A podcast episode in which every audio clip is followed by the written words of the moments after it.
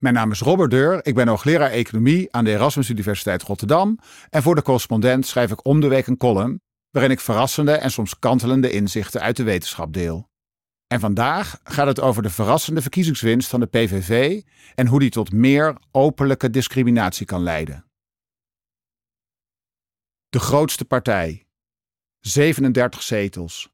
Eén op de vier kiezers stemde op de PVV. Er was geen pijler die dat zag aankomen. Het nieuws kwam voor velen als een schok. En de schok dreunt nog wel even na. Wat gaat de verkiezingswinst van Geert Wilders' radicaal-rechtse partij Nederland brengen? Veel zal uiteraard afhangen van de coalitieonderhandelingen. Komt de PVV in de coalitie? Wordt Wilders premier? Welke delen van het verkiezingsprogramma van de PVV krijgen een plek in het coalitieakkoord? En hoe lang zal een coalitie met de PVV het volhouden? Maar wat het antwoord op al deze vragen ook gaat zijn, Nederland is misschien al veranderd door de verrassende verkiezingswinst van Wilders. De teneur op Twitter belooft in ieder geval niet veel goeds. Vanavond is Nederland een stuk onvrijer geworden, tweette de Leidse historicus Nadia Boeras vlak na het bekend worden van de eerste uitslagen. Ze had die avond talloze intimiderende berichten ontvangen. In een ervan wordt ze betiteld als moslimterroristen en wordt de hoop uitgesproken dat jullie terug naar jullie zandbak moeten. Waarop een andere twitteraar reageerde: Echt alle mestputten gaan open nu. Het flinterdunne laagje vernis is overal afgeknald. Walgelijk. Wie denkt dat discriminatie, haat en intimidatie enkel te vinden zijn op Twitter, heeft het mis. En als je een serie recente studies mag geloven, zal de onverwachte verkiezingswinst van de PVV, met de weinig verhullende leuzen Nederlanders weer op één, de discriminatie, haat en intimidatie in Nederland verder aanwakkeren. Een van die studies bekijkt de verkiezing van de Amerikaanse president Donald Trump in november 2016.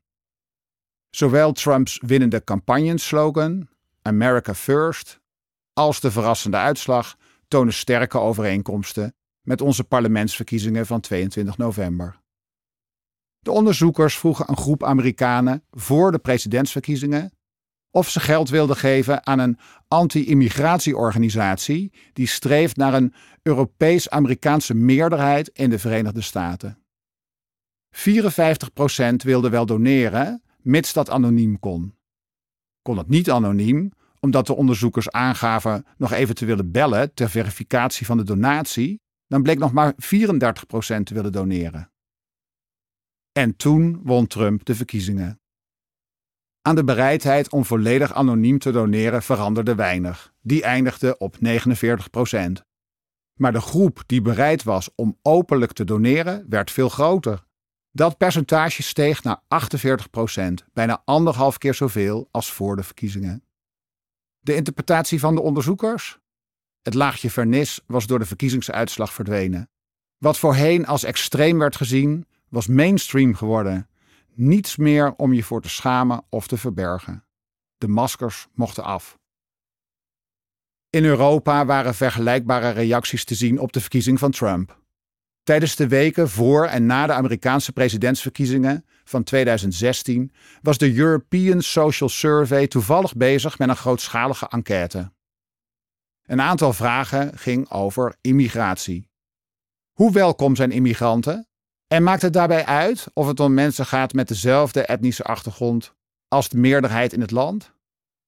Een recente studie laat zien, na de verrassende overwinning van Trump bleek dat inderdaad voor meer mensen uit te maken dan ervoor. De groep die vond, ja, etniciteit is van belang bij immigratie, steeg van 31 naar 34 procent. Er zijn ook duidelijke aanwijzingen dat winst van radicaal rechts in het ene land of in de ene regio de kiezers elders aansteekt om ook radicaal rechts te stemmen. Twee economen laten dit met recente Duitse data zien. Onverwachte verkiezingswinst voor de radicaal-rechtse AFD in één deelstaat leidt tot een hogere populariteit van de AFD in andere deelstaten. En omgekeerd lijkt er ook samenhang. De verkiezingsnederlaag van Trump in 2020 gingen de dagen erna gepaard met een forse, lagere populariteit van de radicaalrechtse partij Vox in Spanje. Wat zal het effect zijn van de PVV-verkiezingswinst op onze samenleving? De voortekenen op Twitter op de verkiezingsavond zijn zorgwekkend. Voorkomen dat discriminatie en racisme verder doordringen in de offline samenleving is waarschijnlijk ijdele hoop. Maar wellicht kan het helpen als we ons blijven realiseren en blijven benadrukken dat een grote meerderheid van de Nederlandse kiezers niet op radicaal rechts heeft gestemd. De norm in Nederland is niet radicaal rechts. Of in de woorden van de correspondent-columnist Simon van Teuten: de grootste partij toont maar een klein deel van het geheel. Dit verhaal heb je gratis kunnen luisteren, net als honderden andere audioverhalen van het afgelopen jaar. Maar het maken van dit soort verhalen is niet gratis. Ze worden mogelijk gemaakt door onze betalende leden. Ga daarom naar decorrespondent.nl en word lid. Want onafhankelijke journalistiek is afhankelijk van jou.